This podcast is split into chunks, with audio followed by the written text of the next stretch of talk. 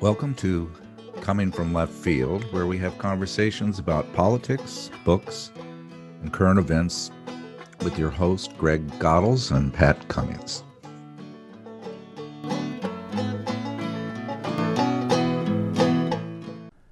After World War II, many countries were upset about the horrors of war, the Holocaust, and the general depravity of how we treated each other in times of hostile conflict. In response, these countries said, Enough is enough, formed the United Nations, and supported a comprehensive list of rights and freedoms that would be considered fundamental to all people, like not killing each other, scaling back torture and maltreatment, supporting freedom of expression, the right to work, to be educated, access to health care, practice religion of your choice, and so on.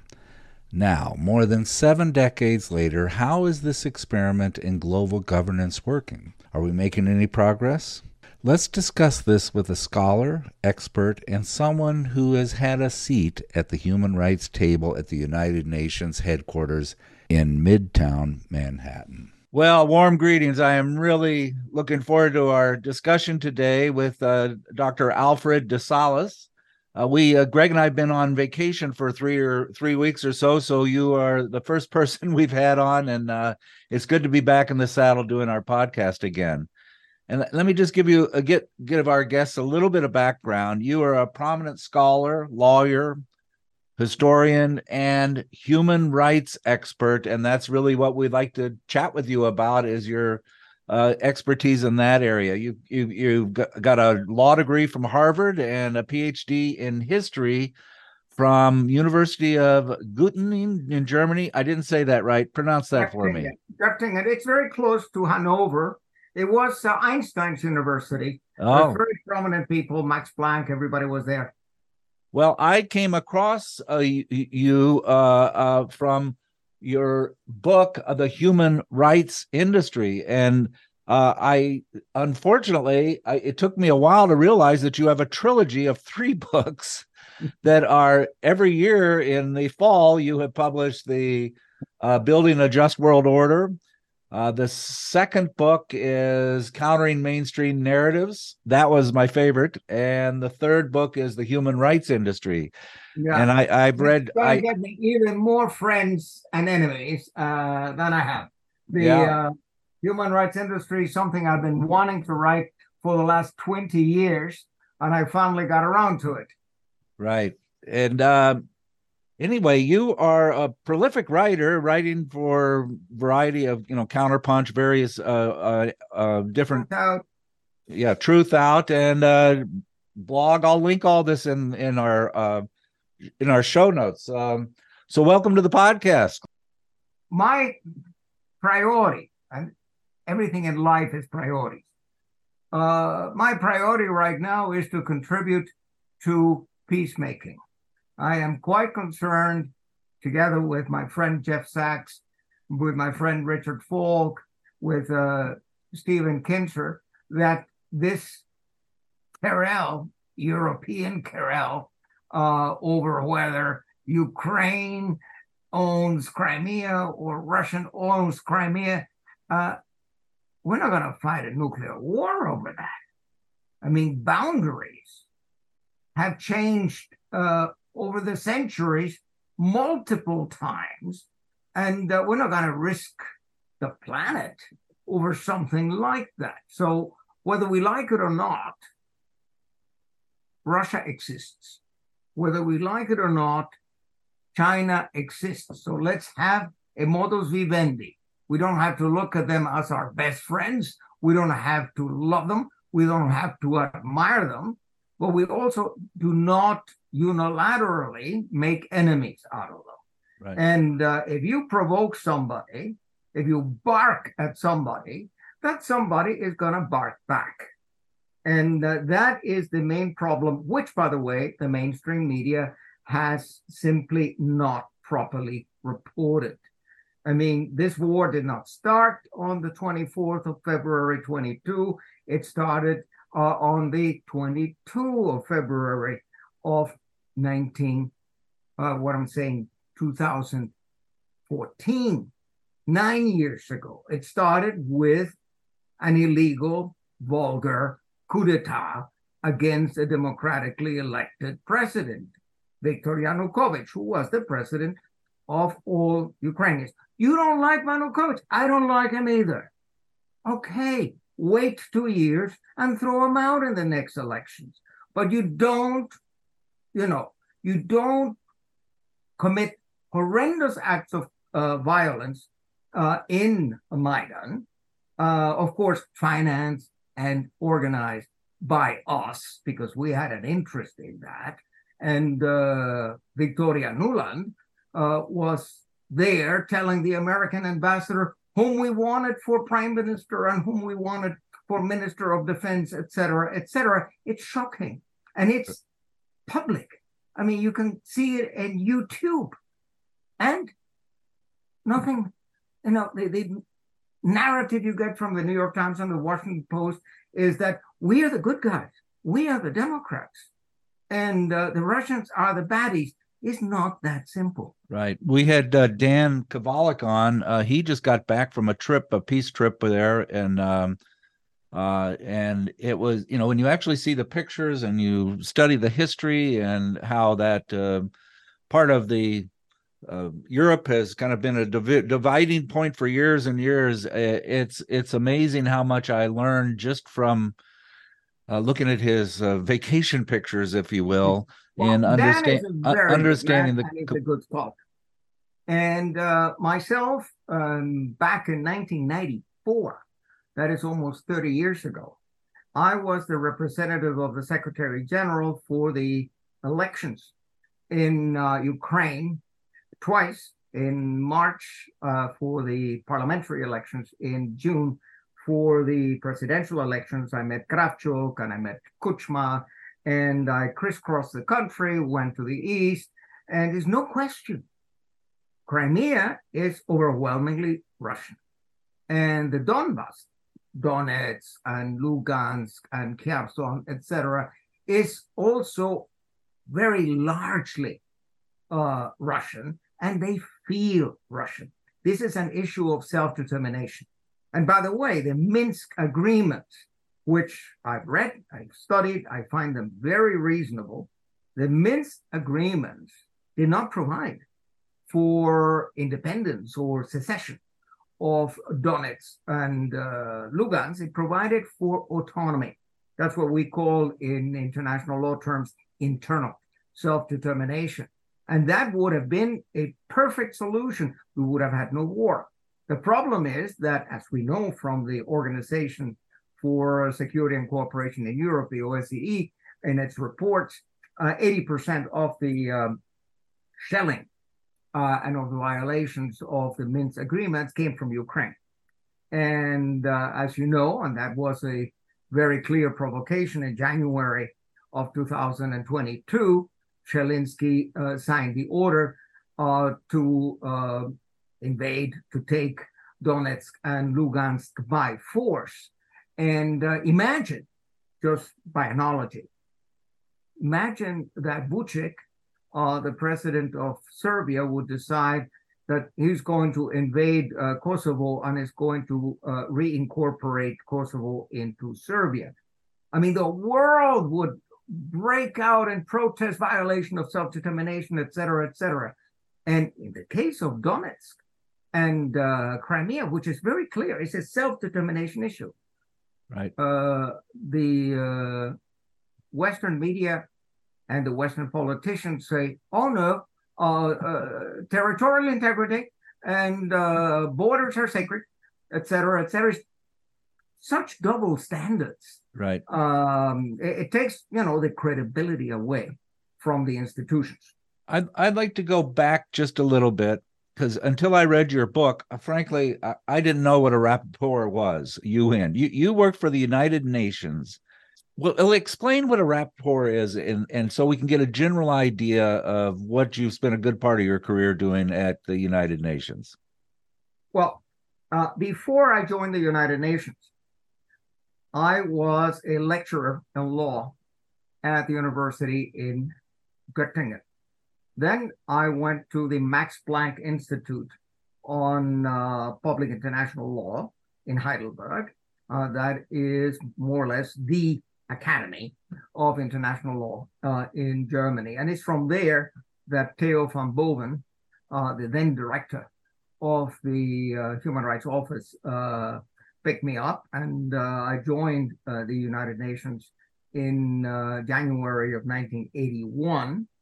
And then I was the senior lawyer for the Human Rights Committee. Human Rights Committee is the specialized quasi-judicial organ established to monitor compliance with the International Covenant on Civil and Political Rights. So I was the registrar. I mean, all petitions ran through me. Petitions for the Human Rights Committee, Committee Against Torture, Committee on the Elimination of Racial Discrimination, and uh, wrote, you know, most of the jurisprudence because it's usually the Secretariat uh, that writes uh, the uh, decisions.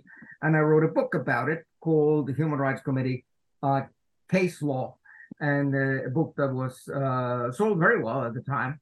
And then I decided that I wanted to go back to academia, and I left in 2003 uh, after 22 years of being uh, a United Nations senior official.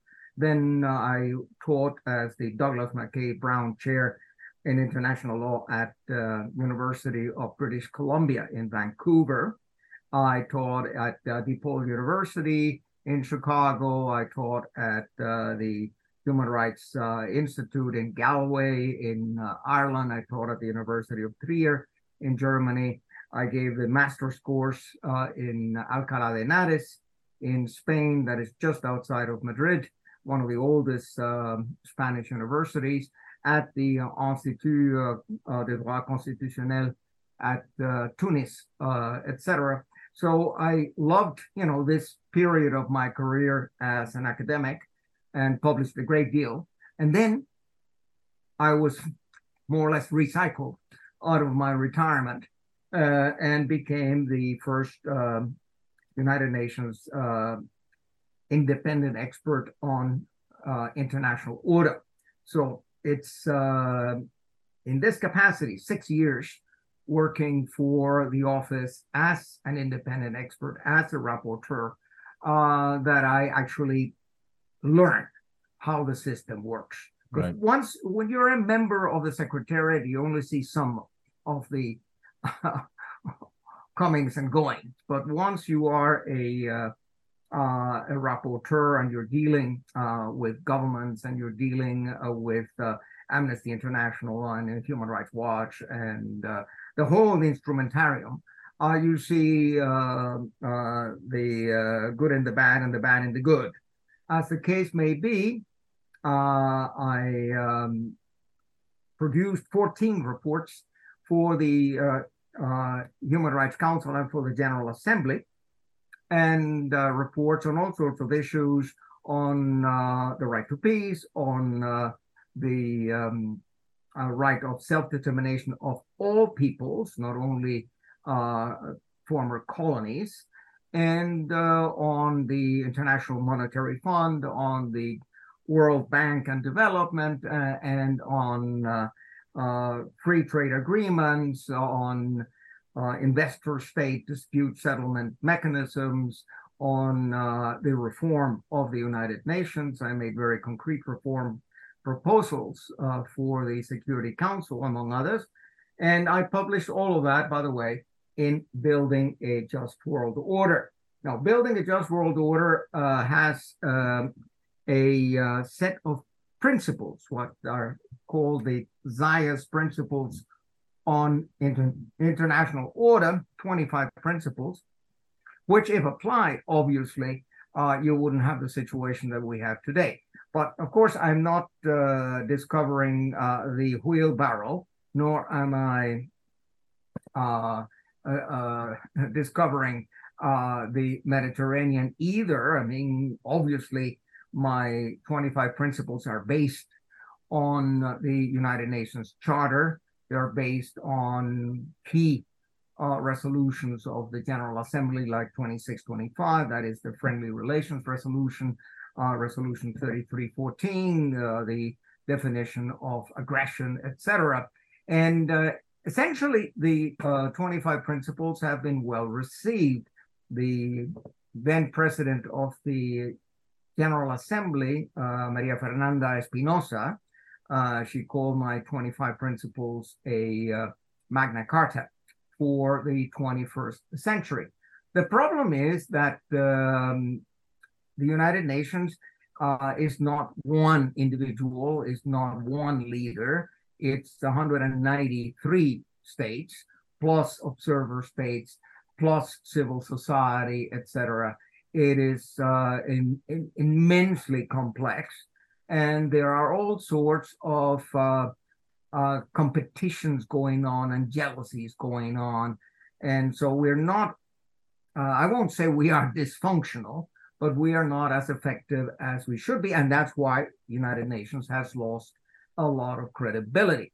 But one of the things that I say in the human rights industry uh, which is not well received in the Office of the High Commissioner for Human Rights, is that if you look at what's coming out of the Office of the High Commissioner for Human Rights, if you look at uh, the resolutions that are adopted in the Human Rights Council, you realize that we are more or less in the service of Washington and Brussels.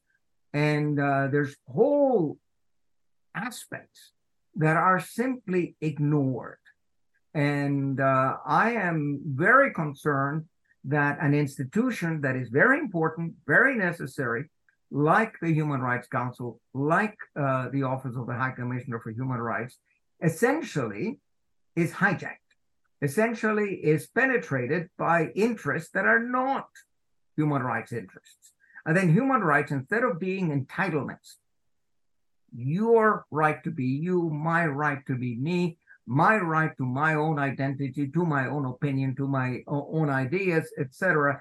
Uh, that's not the name of the game. The name of the game is scoring points against a geopolitical rival.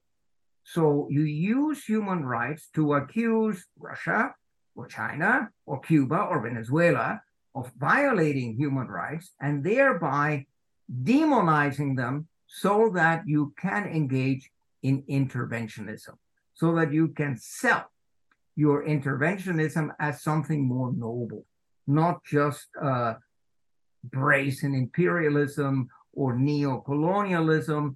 Uh, you call it then humanitarian uh, intervention. And I would call it humanitarian imperialism.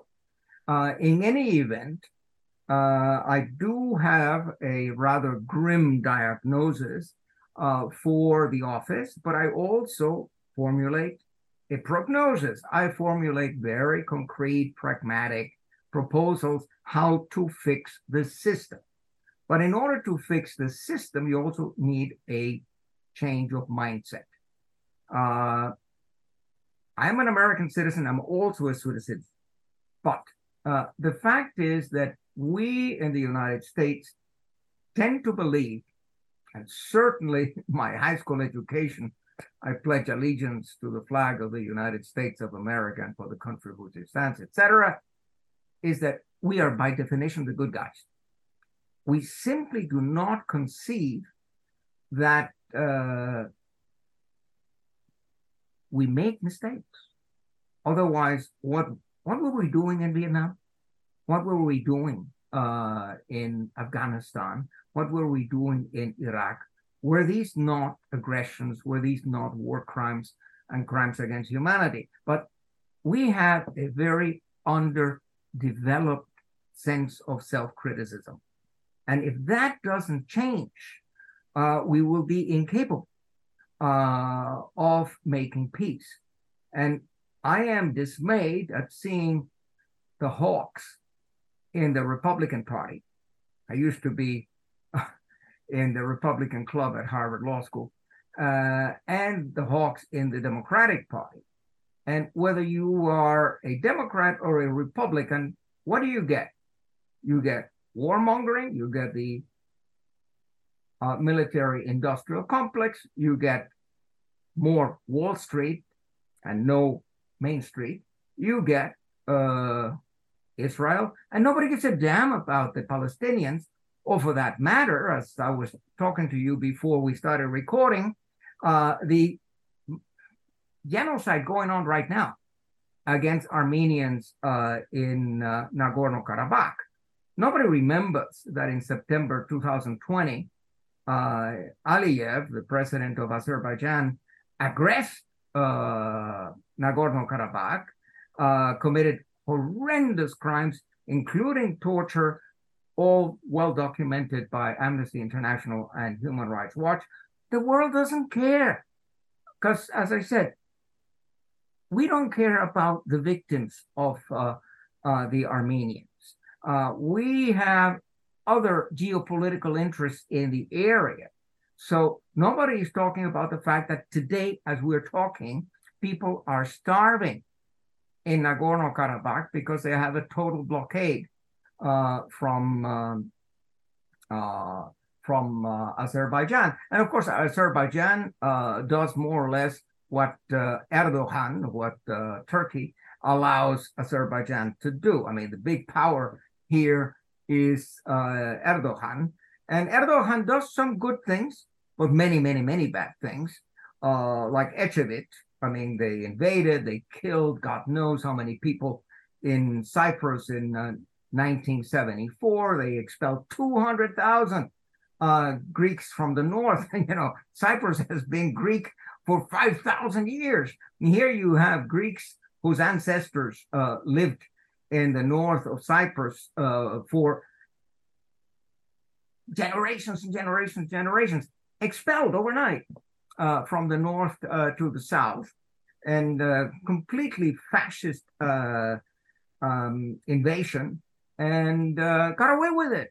Right. I mean, uh, did anybody want to to bring Ecevit before an international criminal court or have an ad hoc tribunal against him? Of course not. Do we want to do it against um, Erdogan because of his crimes in Syria? Also not. Nobody cares. I mean, we are only interested in demonizing uh, Russia and China and Cuba and Venezuela and Nicaragua, and then have the goal to use human rights uh, to do that. That's why I talk about the human rights industry. Now, here is one of my heroes whom I personally interviewed, uh, Julian Assange. I went to see him uh, in 2015 at the Ecuadorian embassy in London because uh, Assange had just uh, released uh, super confidential uh, memos concerning uh, the free trade agreements. You know, the free trade agreements are a bonanza for business and they're horrendous for the rule of law. I mean, the investor state dispute settlement mechanism is a way of circumventing the rule of law circumventing the system of public courts and then giving it uh, to uh, some so-called arbitrators who almost invariably decide for the transnational corporation and cut the regulatory function of the state. So um, I showed you the book, uh, the uh, trial of uh, Julian Assange by my friend uh, Professor Nils Melzer. He was at the time the rapporteur on torture, and certainly Julian Assange has been subjected uh, to psychological torture, to uh, sleep deprivation, horrendous things, and the world doesn't seem to care. Uh, what uh, Nils Melzer revealed in this book published in um, Verso Books in New York in 2022 uh, is a breakdown in the administration of justice, in the rule of law, in the United States, in the United Kingdom, in Sweden, in Ecuador, uh, the manner in which the human rights of Julian Assange uh, were uh, grossly uh, violated with impunity. And uh, well, um, Nils Melzer now he's a chief uh, legal officer of the International Committee of the Red Cross. And um, again, the book is an incredibly important book. On the other hand, uh, belongs in that category of books. I wrote about that in um, countering mainstream narratives. It belongs to the category of books without consequences. You know about it, but you don't talk about it. So you, you know this is worse than the Dreyfus affair of uh, 1898. You know that this is worse than Emile Zola's uh, J'accuse when he was revealing uh, the uh, dysfunction uh, of the military courts uh, in France. But when you have a UN rapporteur revealing the dysfunctions in the administration of justice in the US, UK, Sweden, and Ecuador, the press ignores it. Right. I mean, I'm I'm I'm gonna I'm gonna stop I'm gonna stop you here because we're about a third of the way through, and I want to get Greg I want to get Greg involved in the conversation. Sure. Greg, I what what do you think? Uh, what what, you, what are some I, questions you might have? I I think this is incredible. I mean, I, I very convincing argument, very compelling uh, uh, discussion of what's going on, but it it, it kind of leads you to a certain level of cynicism. Me to a level of cynicism. So I have to ask the question. You know, we've seen the failure of the League of Nations, which was also created around high high minded uh, uh, goals and principles, but it failed, failed abysmally. And now we have a UN, which you've been a part of, uh, and you've painted a picture of how it's abused. Uh, I think a very accurate picture. I have no doubt that everything uh, you said and much, much more that we'll get into just just points to the fact that it's failing. So why why should we believe that there isn't uh, any real hope for an international organization any any international control over the great powers, just as there was no control over the great powers before World War One. They had they had meetings in Vienna and other places uh, prior to that. We had meetings after World War One uh, designed to keep the peace, and I I really appreciate you putting peace in the forefront as the most compelling, most overwhelming important uh, uh, uh, fact. But how how can we get out of this muck? to put it very crudely? Well, of course, humans are imperfect. And since humans are imperfect, any human institution is going to be imperfect. And uh, we have allowed it, we have tolerated it, uh, that uh, intelligence services have penetrated the system. I myself, on two occasions, two, was approached by the CIA to become a mole. And I said, look, temperamentally, I'm not capable. I am the worst possible spy in the world. I mean, I, I just never learn how to dissimulate, never learn how to hide my feelings. So you can read uh, my feelings on my face. But uh, going back to the organization, uh, I do applaud the organization for a phenomenal, absolutely phenomenal uh, performance in standard setting. Without a doubt, the Universal Declaration of Human Rights of Eleanor Roosevelt, Charles Malik, Rene Cassin, and P.C. Chang is an incredibly important document. The uh, 10 uh, core human rights treaties, because the declaration is not a treaty, so it's not enforceable. However, the treaties are the Covenant on Civil and Political Rights, the Covenant on Economic, Social, and Cultural Rights, the Convention Against Torture. All of this is an enormous achievement. And then you have monitoring bodies. I myself was secretary of the Human Rights Committee, and I met incredibly brilliant, committed, honest, decent people in the Human Rights Committee. I can tell you uh, Christian Tomuschat, uh, Christine Chanet, uh, Torkel Opsahl. I dedicated uh, this book to the late uh, Torkel Opsahl. He was the expert from uh, Norway. And uh, I've met uh, enormously committed people uh, from Amnesty International. Take Peter Splinter here in Geneva. Take um, um uh, Bernard Dam from Human Rights Watch, etc. There are very many good people in the system, but of course there are bad apples. And that is what I'm trying to indicate. We should not tear it down. We need it. The United Nations saved the world from apocalypse back in the Cuban Missile Crisis. I mean, if we had not had uh, the forum that allowed Adlai Stevenson III to debate uh, uh, Valentin Zorin. I remember I was a, uh, a, high school student in Chicago at the time, and I watched it on television. And uh, I was, of course, afraid. Even we had a a, uh, a, a nuclear um, uh, shelter at home. As the case may be, we really were concerned that the world could end, that uh, nuclear war would hit us. And um, the United Nations allowed the two major powers to give off steam to exchange uh, uh, their uh, uh, arguments. And in the end, uh, both Khrushchev and uh, Kennedy decided that uh, they were not going to destroy the world, that they would uh, make a compromise, a quid pro quo.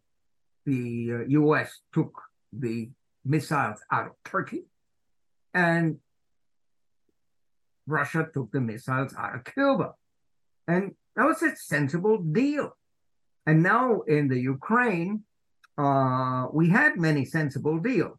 I mean, the uh, two treaties that Sergei Lavrov put on the table in uh, December 2021 uh, are extremely reasonable, moderate, a good basis for lasting peace in Europe. What happened? Jens Stoltenberg, still remember hearing him saying, Putin. He says he doesn't want to have NATO at his frontier. Well, I have news for him. He's not going to have less NATO. He's going to have a lot more NATO. I mean, that is throwing the gauntlet in front of the man. And Putin, unfortunately, picked it up. And um, the fact is, Putin was taken for a ride. Uh, Putin negotiated together with the French, the Germans, and the Ukrainians, negotiated the Minsk I and Minsk II agreement. As we know now, both Angela Merkel, at that time German Chancellor, and uh, uh, Francois Hollande, at that time French uh, President, both admitted that uh, they actually only entered the Minsk agreements in order to gain time so that the Ukrainian army could be properly trained and so that uh, Ukraine could have uh, the necessary weapons uh, to attack the people uh, of Donetsk and uh, Lugansk. But the fact is, here we have a crucial issue of self determination. Uh, as the International Court of Justice uh, explained in its advisory opinion uh, of 2010 on Kosovo, territorial integrity is not absolute. And territorial integrity can only be used externally. It cannot be used against your own people. If your own people are demanding uh, self determination, then you have to address those grievances. And that's what happened in Kosovo. Milosevic canceled uh, the autonomous status uh, of uh, Kosovo. And that led to the creation of the Kosovo Liberation Army, et cetera, and the war and NATO's uh, inter- in, intervention. Uh, by the way, NATO's intervention in 1999 was clearly a violation of the UN Charter. So when I hear people saying, "Oh, Putin, he has uh, an aggressor. He has violated international law. He has violated the UN Charter." Sure, he has. He did. But so did we. The fact is that NATO's uh, interventions in Yugoslavia were illegal. They were not backed up by a resolution uh, of the United Nations Security Council under Chapter 7. Same thing goes for Afghanistan, for uh, Iraq. Um, there was a resolution, by the way, uh, with regard to Libya. Uh, that was Resolution 1973 uh, of 2011, and that's the one that was. that's how you see how human rights can be weaponized. Uh, the Security Council uh, adopts a resolution uh, supposedly for humanitarian assistance of the people uh, in Libya. And that was then misused by NATO to bomb the hell out of Gaddafi and eventually get Gaddafi killed. And uh, 12 years later, you have total chaos in Libya. So um, I remember discussing this with a uh, Russian um, diplomat in New York uh, because one of my reports uh, uh, to the General Assembly proposed doing away with the veto power and how to, not from one day to the other, gradually, you know, requiring not one but two vetoes and limiting the number of uh, subjects which you could veto. Uh, in any event, it's it's an interesting proposal. I think quite viable. Uh, in any event, uh, the uh, Russian diplomat told me, "Look, Zayas, we trusted the U.S., France, and Great Britain back in uh, 2011. we did not vote for Resolution 1973, but we abstained." So the resolution went through. That will not happen to us again. We trusted you, and you took a resolution that was intending to do humanitarian assistance in order to wage an all out war and get regime change. Uh, US, UK, uh, and France bear an enormous guilt for the disaster that visited uh, Libya and that continues to visit uh, Libya.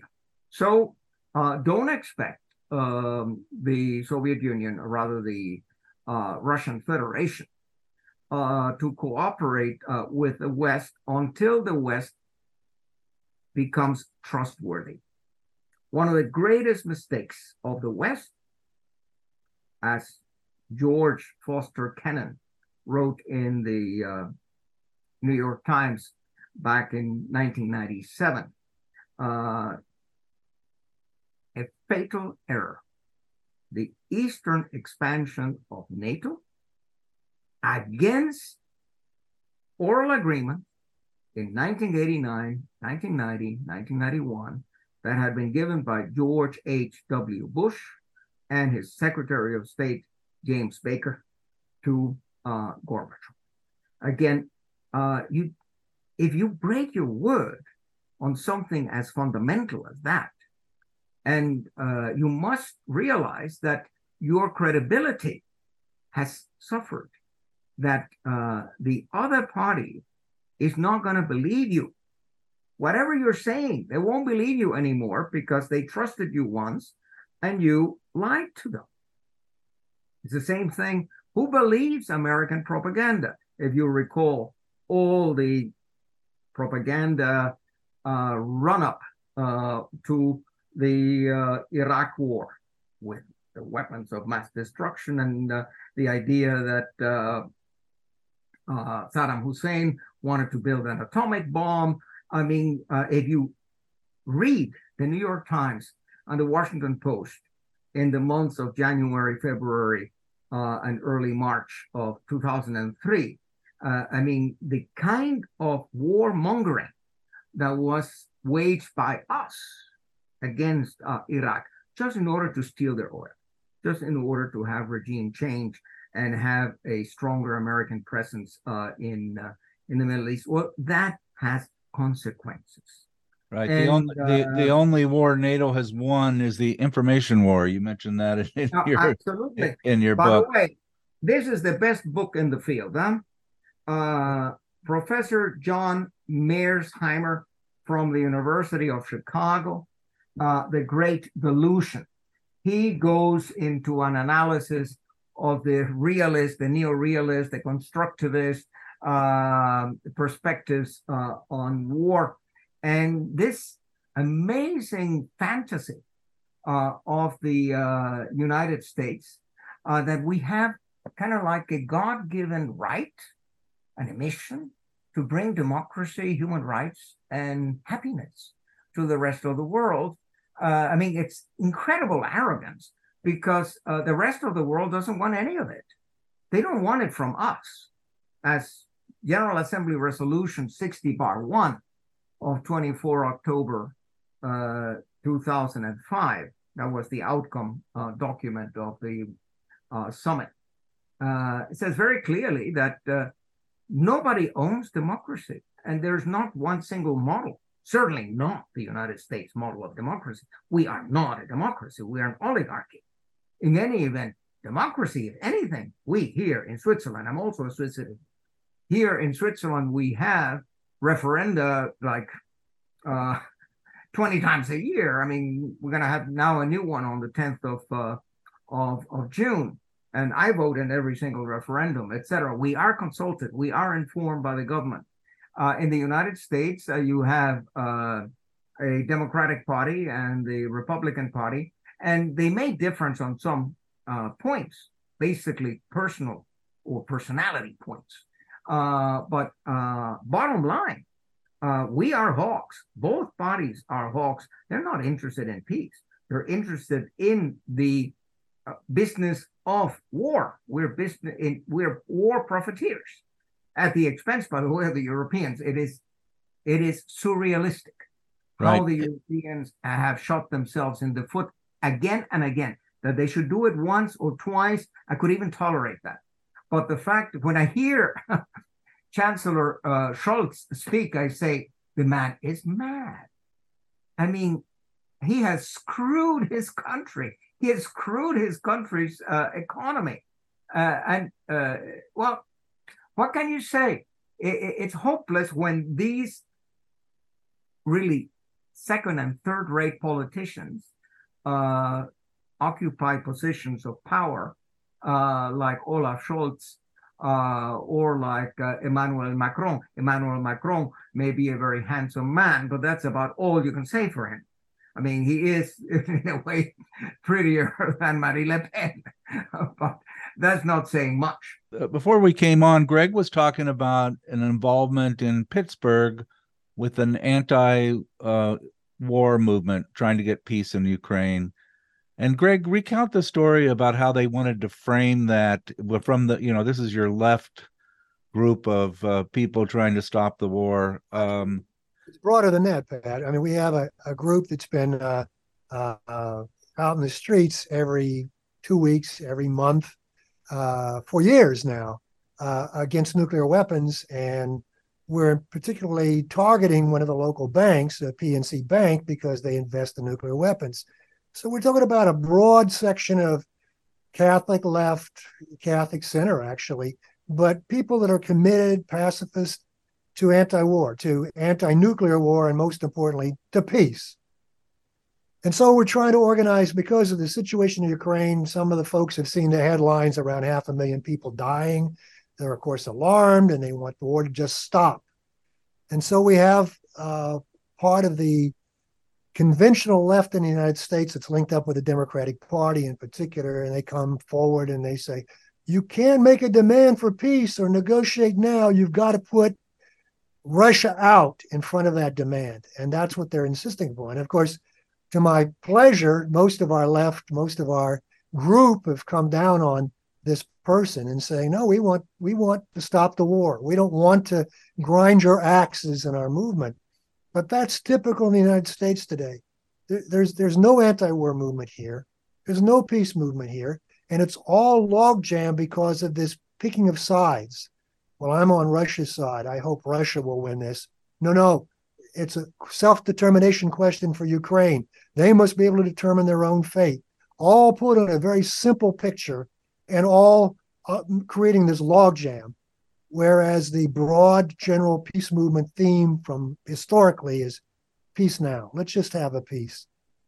And I think you know that that's what we're looking at uh, uh, in terms of this Ukraine crisis. It's it's frozen uh, our our movements, our political movements, and going forth. And I, I, you know, I, I don't see I don't see a way out of that. I don't see the UN as being helpful. I don't see human rights regimen. You're right. The UN is not being helpful. Antonio Guterres has missed one opportunity after another to make a clear statement about this war. Not the blah blah that it is an act of aggression. Of course, it's an act of aggression. How about the prehistory? I mean, you must realize that uh, the threat of the use of force and what else is NATO's expansion. If NATO, a military alliance, expands to your very frontier and arms Ukraine to the teeth, that is a menace, an existential menace. And uh, Putin understood it as an existential menace. And he kept reminding the West that enough is enough. Uh, and he wanted, and that was the purpose of the two treaties. By the way, if you go on the internet, you can find the treaty drafted by uh, Lavrov uh, for uh, a sustainable peace, a security architecture uh, for Europe. One treaty with NATO, one treaty with the United States. Both very moderate, both very reasonable. In any event, uh, uh, here uh, the root cause of the war, without a doubt, uh, is NATO expansion. And then the immediate uh, cause is uh, the Maidan coup d'etat against the democratically elected president of all Ukrainians, Viktor Yanukovych. And then, over the eight years, constant violations of the Minsk agreements by Ukraine, notwithstanding the Normandy uh, format, notwithstanding uh, all of the meetings of OSCE, all of the efforts uh, made uh, on the part of uh, Russia to settle this peacefully, to settle it peacefully in accordance with the UN Charter, in accordance with the principles of territorial integrity, the principles of sovereignty, the principles of uh, self determination of peoples. Uh, the Minsk agreement was a good agreement. And uh, it was violated primarily by Ukraine. And then, you know, to top it off, when uh, uh, Zelensky started saying that uh, he was going to um, uh, attack uh, uh, Donetsk and um, and Lugansk and take them by force, uh, that is the straw that broke the camel's back. Personally, I would not have attacked I would not have invaded as Putin did. Of course, I don't know enough uh, to say uh, whether uh, the level of threat uh, against Russia was such that it required what you might call preventive or preemptive uh, self defense. Putin, of course, has invoked preemptive self defense, except that doesn't exist in international law. When uh, George W. Bush uh, invoked preemptive self defense, uh, he was talking nonsense because it doesn't exist. Article 51 of the UN Charter does not allow. You need this initial military aggression, which then you cannot use that as an excuse for an all out war, as Israel did uh, in 2006 uh, against uh, uh, uh, Lebanon. I mean, if there's been some kind of a skirmish uh, on the um, border, then you report that to the Secretary General. You report that to the Security Council, and you you can respond in kind, keeping the proportionality. But you don't bomb the hell out of uh, Lebanon uh, with cluster bombs, which, by the way, are illegal because they're indiscriminate, uh, violate the Geneva Conventions of 1949 and the additional protocols of 1977. In any event, that um, uh, response by uh, Israel 2006 was clearly illegal. But the response, uh, or rather the aggression of the United States in uh, 2003 against Iraq, which uh, uh, George W. Bush tried to sell to the world as preemptive self uh, self defense, doesn't hold any water. It is uh, just uh, garbage. Now, what I would like to see in the world is another president like Jimmy Carter. I had the honor of meeting uh, uh, Jimmy Carter and uh, being at the Carter Center uh, for conferences. And uh, he autographed many of his books for me. And uh, I kept a good correspondence with him and with his assistant, Professor David Carroll. Here's a man of principle. Here's a man of morality. He's a man of ethics. He is a man who really contributed to human rights. And uh, again, the United States has produced great people. And I think uh, Jimmy Carter belongs in that category. I think that uh, Richard Falk and Jeffrey Sachs uh, and Steve Kinzer and Dan Kovalik uh, and um, uh, so many others, William Blum, you remember William Blum and, and his book Killing Hope. Uh, these people are uh, people of conscience. They're not people of, of, opportunism. They're not people who are there uh, just simply uh, for the limelight uh, and for the glory of the day. They do have uh, a roadmap to justice in the United States and justice in the rest of the world. Uh, but um, everything by now is uh, penetrated. Everything is corrupted by the military industrial complex. The military industrial complex uh, finances directly or indirectly the think tanks, whether it be uh, the Brookings or, or, the Heritage or the um, uh, American. Uh, um, well, there's so many NGOs, uh, I rather um, think tanks, and basically they get money so that they write some legalistic text that uh, will give you the impression that what uh, the government is doing is legal. Not only legal, it's moral. Not only moral, it is compatible uh, with human rights, etc. It, it is dismaying to witness the level uh, to which we have uh, regressed. Right. We you, have a. You you you said uh, in your book you're either with us or you're against us, and um, I I I would like you to elaborate. I learned a lot from your book about um, why we can't just take uh, Putin and take him to the Hague, and George Bush and take him to the Hague, and all of these other people that have c- committed these obvious war crimes in how they directed the policy. Why, you know, when, when you're bombing civilians, why can't we have some sense of accountability as we did at the end of uh, World War II? And you mentioned that's because they had an unconditional surrender and that we just don't have the apparatus to make people accountable for atrocities.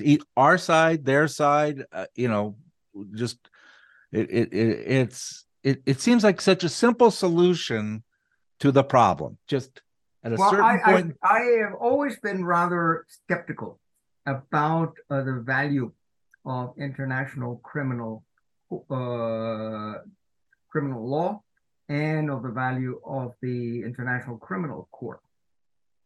You see, uh, if you had a thoroughly independent, impartial, uh, knowledgeable court uh, that would judge uh, without double standards uh, all uh, violations of the Geneva uh, and Hague Conventions, then I would believe in the ICC. But the ICC started badly and has gone from bad to worse. The ICC is no more uh, than a neo-colonial tool uh, that has been used hitherto uh, against African uh, ousted leaders and military, but was never used against uh, Benjamin Netanyahu or against Ariel Sharon or against Mohammed bin Salman or against um, uh, uh, the Azerbaijani uh, President Aliyev or against um, any Western uh, leader. Certainly, uh, Tony Blair and George W. Bush uh, deserve to be tried and um, convicted. But again, punishment does not bring the dead uh, back to life, nor does it undo uh, the enormous devastation that war visits on the victims, especially in a proxy war like the one in Ukraine. That's why my 10 point uh, blueprint uh, for peace uh, does not provide for a role of the International Criminal Court in prosecuting uh, um, Putin or Zelensky, or for that matter, Jens Stoltenberg. Um, I believe that violations of the Geneva Conventions um, should be investigated and prosecuted by each army's legal division. That is an obligation. In all four Geneva Conventions of 1949, there are always uh, three or four articles at the end of the convention imposing an, an obligation on each party to investigate all reports of war crimes and to try their own. That would give credibility to it. But when it is Alfred, you separate, yeah. Let me interrupt you. Uh, you you speak about who's going to guard the guardians. I think that's a, a pregnant statement, and it really is what we're kind of evading here. We have a long history, a century-long history uh, of of great power politics. And every international institution that's been created has been dominated by the great powers. Isn't the answer lie in terms of explaining to people how the great powers operate? What is it that drives the great powers? That's not a feature of the UN or the League of Nations or any other Amnesty International. They don't delve into that and they can't delve into that. But are we doing a disservice by placing them in between, revealing to people and impressing upon people that we live in an era of great power politics and they, they're going to dominate these international institutions, whether it's the courts, the UN, uh, whether it's going to be the forces that go into Africa to enforce things. We dominate all that. The great powers do. There's a tendency today, I think, that for people to understand how the United States has been the big dominator but it's not just the, it's always been big powers. And if the US weren't there, there'd be another big power, the UK, whatever. So, yeah. how do we get to the root cause? How do we get people to react to great power politics? Well, information. If the American people were aware uh, of the abuses committed by Washington, by Brussels, by London, by Berlin, by Moscow, etc., if they knew uh, how the game is being played, they would probably judge differently because uh, the mainstream media has been projecting a narrative that is a uh, cocktail of uh, fake news and fake history and fake law. And uh, I am uh, very concerned about the level of brainwashing of the American people. And what I would like to see the American people, a larger percentage of the American people watching programs like your program, watching Max Blumenthal, watching uh, Aaron Mate, watching uh, watching Grayzone and Pushback and the Real News Network and Amy Goodman and Democracy Now and The Intercept, etc., and informing themselves. I mean, uh, of course, most people are concerned with their families, their wife, children, grandchildren, etc. How to make ends meet, etc. They're not interested in international politics. Very, very few people are interested in international politics, so that's not where it's at. On the other hand, government uh, has an obligation to consult the population on essential questions. That is the essence of democracy. I mean, if without all of the war propaganda and all of the fake news given by New York Times, CNN, etc., if the American people had been asked uh, in uh, January, February 2022, do you want the United States uh, to send uh, a hundred billion dollars of military aid to, to Russia, or would you prefer that that hundred billion dollars be spent for education and healthcare and infrastructure? I have no doubt what the answer of the American people would have been. On the other hand, that question is never posed. It's not posed in the United States. It's not posed in Germany. It's not posed uh, in uh, the United Kingdom. Uh, they assume that representative democracy means that if uh, there is a parliament, uh, the parliament can make the decision on behalf of you. But of course, my senator doesn't represent me. My congresswoman doesn't represent me. Do you really believe in this fantasy? But most Americans seem to believe in it. And uh, the only way we can get out of uh, this uh, impasse, the only way we can solve this or answer this question, uh, quis custodiet ipsos custodes, who will guard over the guardians, only ourselves.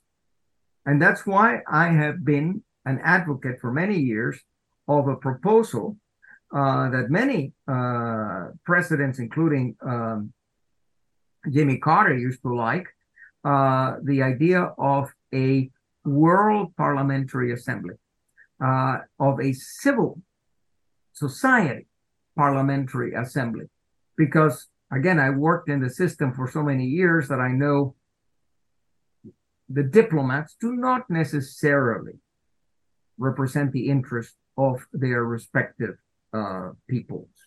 I mean, the uh, diplomats are elites who uh, are not necessarily committed uh, to the truth or to justice.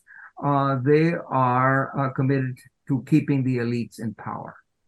And uh, so uh, my, shall we say, respect for diplomats is always mellowed by the realization that they belong to a special class.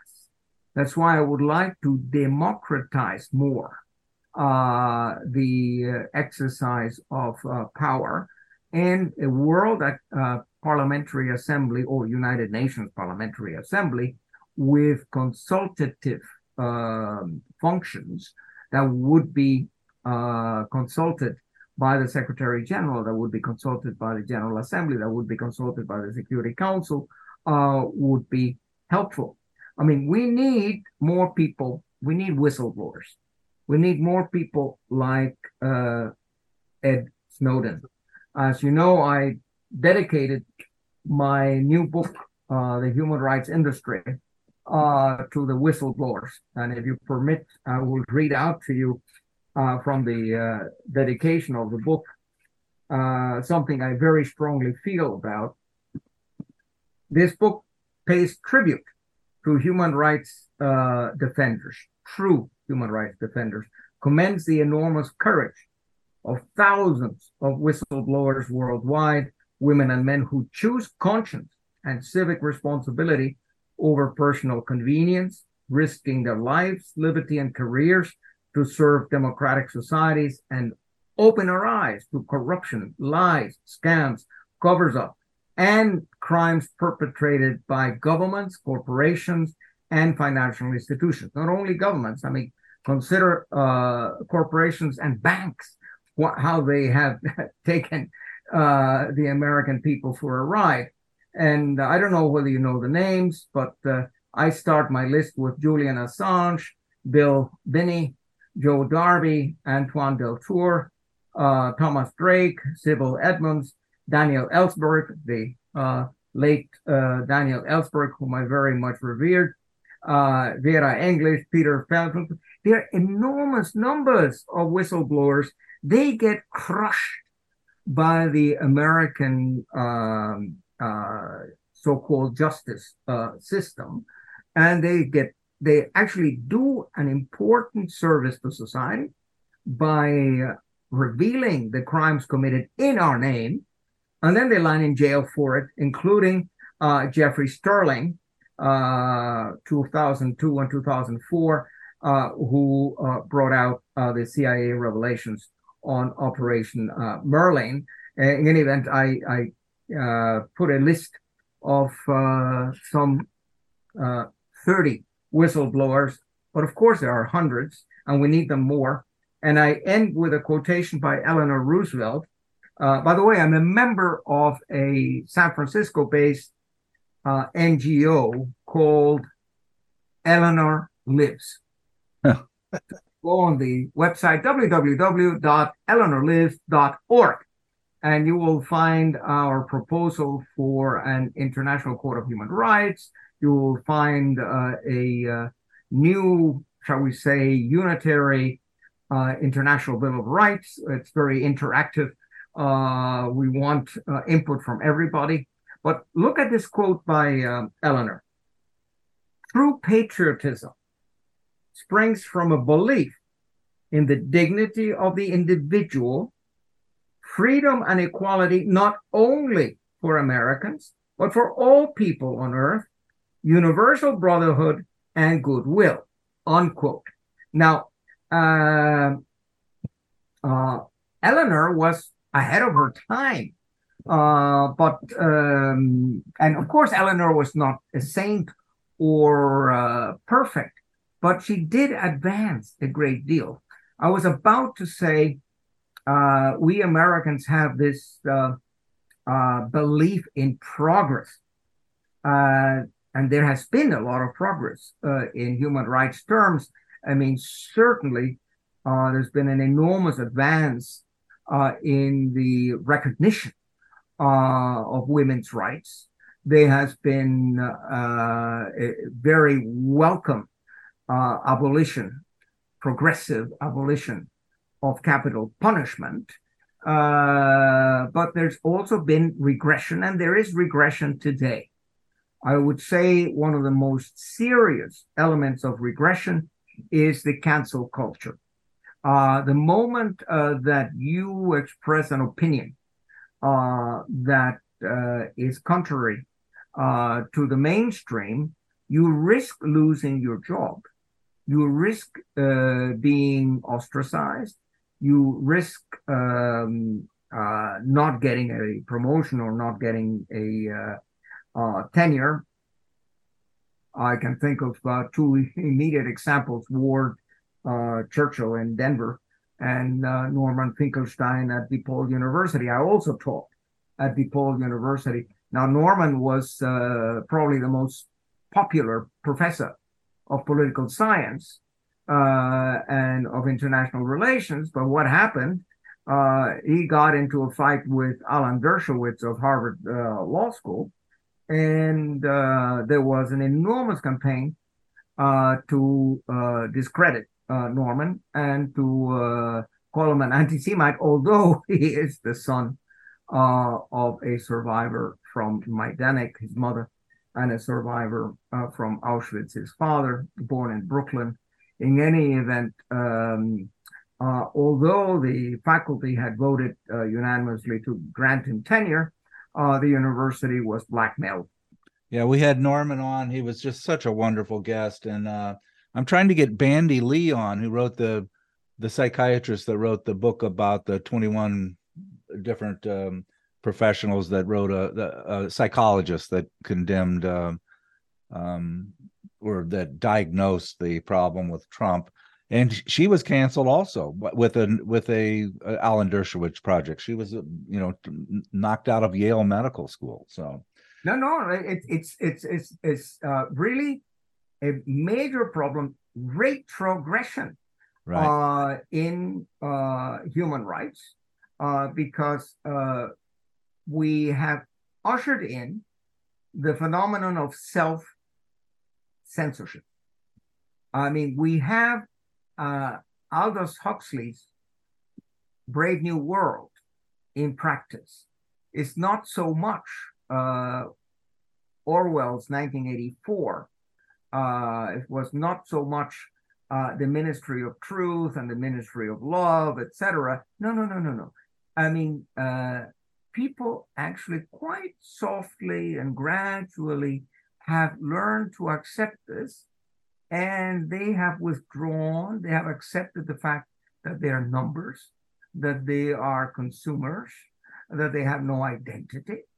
Uh, and uh, that is a, a, a, huge tragedy, but that is what has happened uh, to us. And there is a retrogression in uh, many other fields. For me, squandering uh, money uh, for weapons when education is going downhill in the United States. It's going downhill rapidly in Germany. I mean, I've read studies about that. That is serious. But um, the mainstream media, which is of course owned by the conglomerates, etc., and they depend on the military-industrial complex, they're not going to publish you or me. Uh, I mean, in my six years as uh, UN rapporteur, I was unable to place one single op-ed in uh, the New York Times or in the Washington Post, and I sent many. Huh? Uh, I was unable to be interviewed uh, by uh, CNN or any of these uh, mainstream outfits because I don't sing the song they want me to sing. Right. So they don't give me a platform. And what happens to me happens uh, to many others. And uh, Jeffrey Sachs, uh, whom I very much revere, Jeffrey Sachs was even yanked off the air when he was talking uh, in um, and he was mentioning the fact that uh, uh, very probably it was the United States uh, that was behind uh, the blowing up of uh, Nord Stream. well, all hell blow, broke loose, and they yanked him off. So that kind of direct censorship, I've never had that experience because I'm just not big enough. I'm not important. Well, now that you've been on our podcast, uh, this will you you you may get invited on MSNBC. I don't know. Who knows? We'll we'll see. We'll see. Hey, Greg, do you have any final thoughts? Do you want to you want to wrap things up with any final I thoughts? I can't imagine. I can't imagine we could find a more uh, informed, uh, more erudite uh, discussant of these issues around uh, international policy, UN, um, global politics than than Alfred. I, it's been a seminar, and I really appreciate it. I uh, I'm, I'm I'm glad you agreed to come on with us, and I hope we can maybe do this again. Yeah, yeah, I it uh, I agree. Your books were just I just devoured them. They were wonderful, and we'll save for next time uh the when you hitchhiked across uh united states in 1970 as did i as did i and we can talk about our we could talk about uh what it was like going through wyoming with a ponytail. Uh, yeah how how i froze in yellowstone park because yeah. i didn't have proper clothes all right well we'll get we'll get back to that. So listen thank you. This has just been um it's just been great. You're you're a real treasure, uh, and um, maybe we'll we'll chat with you again um, when you do your next book next year. As you seem to be, are you on your are you on another book? I am on another book, but you will be surprised what it is. Uh, I'm a translator. Uh, you have seven seven languages, right? Okay. Yes, and I love translating as a form of therapy. There was a time when I was being mobbed pretty badly and I started translating Rilke into English. I've also translated Rilke into French and into Spanish, but uh, I published uh, the first complete translation of Rilke's second cycle of poems called Larenopfer, which did very well. It's still in print with uh, uh, uh, uh Red Hen Press in Los Angeles. And because of that book, I was discovered by Suhrkamp in Germany. And they asked me whether I would want to translate uh, Hermann Hesse's 220 poems collection called Das Lied des Lebens, the Song of Life. It's a wonderful collection. People know Hermann Hesse because of his novels, Siddhartha and Demian and uh, Spiegel, etc. Uh, they don't know him as a poet. He's a wonderful poet, very sensitive. And uh, well, I did the 220 translations. And uh, now I'm going through them one by one because translations that I did three months ago, I read them again and say, mm, not exactly. It's not quite. So uh, it's taken me a while, and I hope that in uh, two, three months' time, I will be able to deliver the 220 poems to Suhrkamp Verlag and that they will put, put it out uh, in, you know, the, like my Rilke translation, one side, the original German, the other side, uh, my translation. But it is actually, I'll, I'll, send you a couple just to have a taste. Uh, I think there's a, one poem of his which I think is breathtaking uh, in its simplicity. It says, Before the world uh, sinks in uh, wars and wrongs, let us rejoice in the things that do remain, water the uh, frail flowers, comma, sing them songs.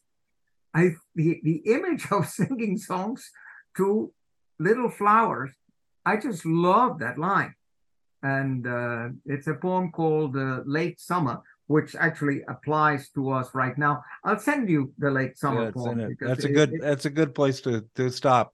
Yes. Thank you. Thank you. Thank you. Bye now. My pleasure.